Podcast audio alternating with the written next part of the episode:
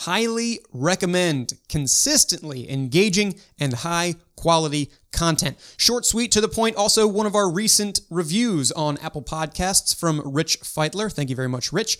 And if you, if you're not rich and you listen to this and you like it, consider leaving a review on Apple Podcasts, and I'll probably read it off right here at the top of the show. And without further ado, let's get on with it. They say a picture is worth a thousand words. I got a founder here on this episode who makes sure those words are never forgotten on today's Authentic Avenue. Legacybox, the brand behind the easy all in one kit for digitizing your home media. Its co founder is who you'll learn from in this episode, Nick Macco. Nick's journey to preserve memories not only manifests in the service Legacybox offers, but also in the way he reflects and operationalizes his principles. Through things like not making his values open to the public and dealing directly with customers tens of thousands of times, Nick is a case study in making sure your mission isn't just something you frame on the wall. Today, I sit down with Nick and create some new digital memories. So strike a pose and enjoy as I get real with Legacybox and Nick Macco. Now, I've been told when I was growing up, my mother was a big fan of taking pictures and videos of her son. I believe this happens. Uh, this happened daily and ended up in the hundreds or thousands of images and videos. That's probably all in a box somewhere, which means I probably need Nick Macco from Legacybox to help me out. I've got him here on the show to talk a little bit about his story. Nick, how you doing? I'm doing good. Thank you, Adam, for having me. Uh, that is very much true story, and uh, I bet I'd have to make several hauls down to you, maybe personally in Tennessee, to help me out with this. But before I do, why don't you tell me the founding story behind Legacybox? Sure, yeah, thank you. Uh, Legacybox started my co-founder Adam and I in college about ten years ago. Uh, started in a college garage, off-campus house. Uh, he noticed his life story, his family uh, did the same kind of prolific documenting of his childhood, uh, and he needed to get those digitized because they were on old formats that you you know you were no longer able to watch, or they were aging uh, and and needed to be updated. And so uh, we started doing that for family and friends, and then quickly realized, hey, there there's a whole uh, slew of people across the country and across the world that have the same problem, and um, and we were off to the races. So anybody can do this, right? I mean, this is for uh, photos and videos. You're, you're, basically putting them into uh, digital files so people can have them forever. I think it's a really great thing. How the heck was nobody doing this before you? yeah, I mean, when we entered the market, um, there was people doing this on a local level, uh, sort of mom and pop kind of cottage industry kind of thing. Um, and, and we really approached it direct to consumer online. We were both tech nerds. We both love computers and the internet. My background was in graphic design and web design. Um, and so we approached the market a little bit differently. And we said, let's do it as a mail in service. We can have a broader reach. Um, and we can you know, provide everybody uh, all the things they need to safely pack it up and send it in to us. Um, and so I think what was sort of unique is how we approached the market um, and marketed ourselves broadly to the entire country. Uh, really from day one, that's the that's the first thing we did. Is we we never really had a storefront, if you will. It was, you know, the earliest days of e-commerce is how we've grown the company, and I think that's how we've been able to solidify ourselves as a leader on this uh, nationally, um, because we've taken which is which is traditionally a niche, um, and and really really hit a broad market with it. Well, and sounds like it's going pretty well so far, growing well. Though, with that, I understand that there's building the brand outside of that latent demand to digitize memories. And yeah. so, to briefly uh, jump to uh, this definition of authenticity, instead of doing that this time, I want to hear the story about these uh, silent but very much present value statements that you created and let play out.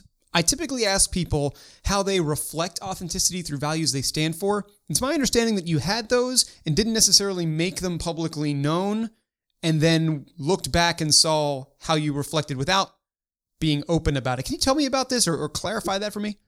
Well, I think what's interesting is we we actually never never articulated our, our values as a company uh, until we really saw a need. We were, we were getting so big and we were adding all these people, and they really had no concept of who we were, where we came from, what we were all about. Um, and so, and so we were like, wow, we really need to have these articulated somewhere.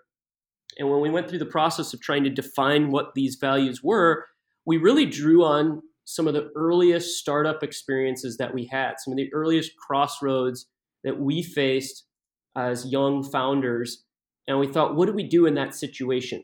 You know, what was our guiding principle when we encountered this situation or that situation? Um, and so we came up with a list of, of values um, from a lot of these formative stories uh, where we were faced with a decision and we made a certain choice. Um, and, and then we articulated those on a piece of paper as a leadership team, we brainstormed them all and we really asked ourselves what are what is actually most important to us as an organization. And then yeah, we just we just lived with them. We didn't tell anybody about them. We didn't tell our managers about them or our team members. Uh, we just lived with them to to really scrutinize whether or not these really were the basis for our decision making. Because I thought the the worst thing I could do is sort of publish false value statements. I just thought that could be the worst, most detrimental thing for the culture of the company. It's sort of like that goofy perseverance poster that, that everybody has or whatever. Right, sure. Um, I, I didn't want to do that. I didn't want to post something that people roll their eyes when they walk by. I wanted to post something that everybody goes, yeah, those are deeply held. Those are the real internalized values of this company. Um, they're not just words. So that was the process we went through. Um, there's, there's, you know, six of them. Um, and I guess you know each one has some kind of founding story behind why it is uh, our values. Well, what are they broadly? I mean, is it unless can, can we even make it happen in a podcast like this? I assume so. I would hope so. I mean, this is a, this, yeah. I mean, we could go. There's there's stories for each one of them. I mean, I think one of the one of the so the top one. Let me give you that one. Um, ask what's best for the organization, and and what we mean by that is we put the needs of the organization uh, first, um, and and that comes from really the earliest days of our company when it was just me and Adam. Uh, it was me and Adam, and I literally remember getting our first sales. We got our we had a PayPal shopping cart on our on our website, and so we're looking at PayPal, and there's like 150 dollars sitting in that account. And we were in college, so like theoretically, you could say, well, I get I get half that, you get half that, you know. And instead, what we thought is, nope, let's treat the company as this separate thing that we're going to nurture it's not mine, it's not yours, but it's this separate entity, this separate thing that we're going to nurture in and of itself. And so, what we should do is defer to whatever's best for the health of that uh, for that thing. Um, and we made that decision really early before that before the organization even existed. You know, um, and so we said, okay, well, what's really best for the organization is not to pay us as founders. Um, it's to leave those funds in there and to grow uh, grow the funds of the company so that we can do new things and we can grow and um, invest in opportunities. And so we that actually meant that my wishes as a founder were subordinate to those of the companies, and the same with Adam's. Um, and so really, we found that that removed ego uh, from a lot of decision making because it wasn't about my wishes, it wasn't about Adam's wishes, and consequently, as we gotten bigger, it's not about any of our leadership team or our managers' wishes uh, we always defer to, well, what's best for the company at this stage? Uh, how do we best serve the company? And if we do a good job with that, well, then we'll benefit too. So that's one of them. Interesting. So this idea of sort of service to the organization that you founded and to not take any pride or, or, or overly compensate yourself as a way of well, I suppose sharing sharing in its success, just like everybody else, it probably gives you a lot more reason to put effort in and make every single interaction with customers extra special. I want to talk about this too because, as I understand it, you dealt with that extremely firsthand, like tens of thousands of times, something like that. Can Can you tell me about that as well? Because I think that's another way that you show up authentically. Sure. But um, I want you to tell me about it here. Yeah, I mean, so another another value statement. I keep glancing back in the room at, at our values. You just see them on the wall there. Yeah, but uh, but one of them is build relationships, um, and that's I look at it. You know, I look at it as leaders. We have two real constituencies that we serve. We serve our customers and we serve our employees. Those are the two two groups that that we have to serve. Uh, in the context of a customer, uh, yeah, one of the last things that me and Adam delegated was customer service. So as you're growing, you know, I remember reading this book called The E Myth, and it suggested you write down all the hats you wear as a founder. And then as you grow, you can start handing off those hats, you know, so I don't sweep the floors anymore or whatever. I don't ship boxes. Um, well, the last hat that we actually handed off, delegated, was customer support. And, and so we talked to the first 10,000 customers, uh, Legacybox customers personally, which is kind of funny because they'd always go, Hey, you're the voice on the, you're the voice that I heard on the other thing. And I was like, Oh, yeah, that is me. Right. But, but anyway, um, uh, I think what that did is that gave us a lot of empathy for our customers, a lot of empathy for what what they what their needs were, what their hesitations were, uh, what they were looking for us to do as a company. How do we um, serve them? How do we exceed their expectations? Um, and and they'll tell you when they're not happy. I mean, you know, customers don't hold back, and so uh, it was really valuable to talk to those first 10,000 customers. And I think that helps solidify one of those values, which is build relationships and, and build a rapport with them.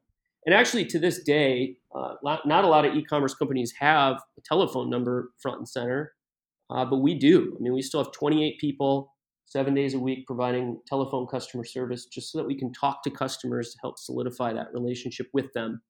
And a lot of times, they just want to talk to somebody and go, "Hey, uh, you know, I'm concerned about this, or I'm I have a simple question about why." And if we talk to them, it's this amazing touch point um, and helps make their experience even better. So um, anyway, building relationships by by talking to people. It's a novel novel idea.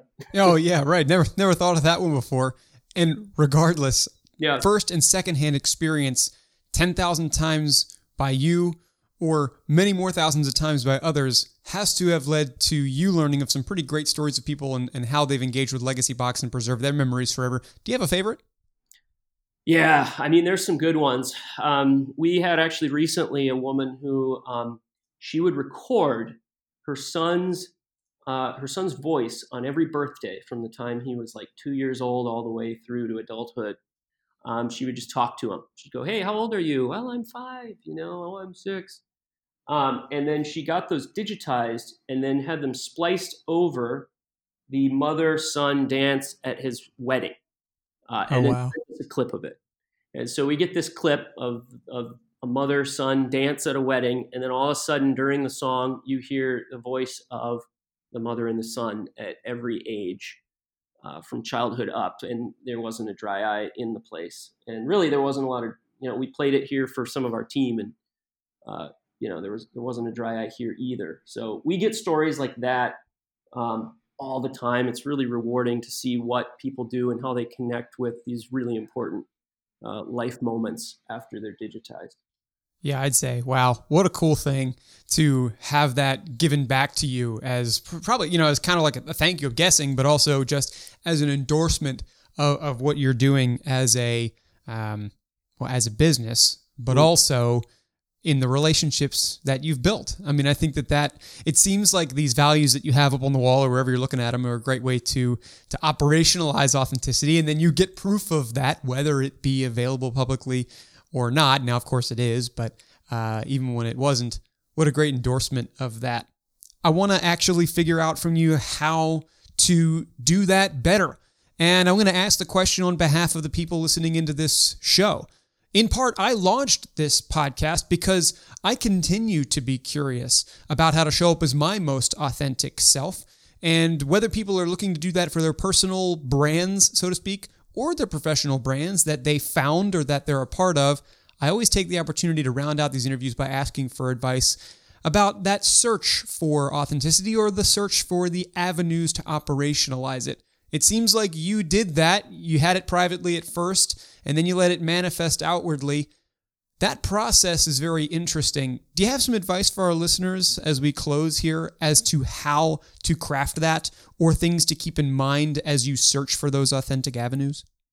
You know, I think it's a great question. Um, you know, I believe that anything we create inevitably embodies the values that we personally carry. So, I mean, that could be a designer that's making a chair, uh, to a craftsman building a home, to an entrepreneur that's building a brand or a company, that company will reflect them, good, good or bad. and I think um, taking seriously that responsibility as an entrepreneur is probably the first step to ensuring that your organization remains authentic. Um, and so I think that means, as a, as a founder, that means being aware of what your guiding principles are as a, as a human being. Um, and then asking, how are you um, how are you implementing those and being true to those throughout your organization? And then and then maybe what are your blind spots? You know i have a co-founder so i'm fortunate. We can balance each other out um, and we can help to uh, we can help to make each other aware of, of the areas where we might be inauthentic or or might embody something that we wouldn't want um, sort of manifest if you will in the organization um, so anyway i think that starts with the top you know the best companies i've seen start with a founder who truly has a strong uh, strong set of principles and convictions by which they're they're leading the company by, and then the company tends to reflect what those are um, as they're sort of baked in to the rest of the company. So I don't know. I'd say start start at the top and uh, reflect on what you're all about personally first. Uh, and if you don't know, then that's probably going to be that's probably going to be a problem.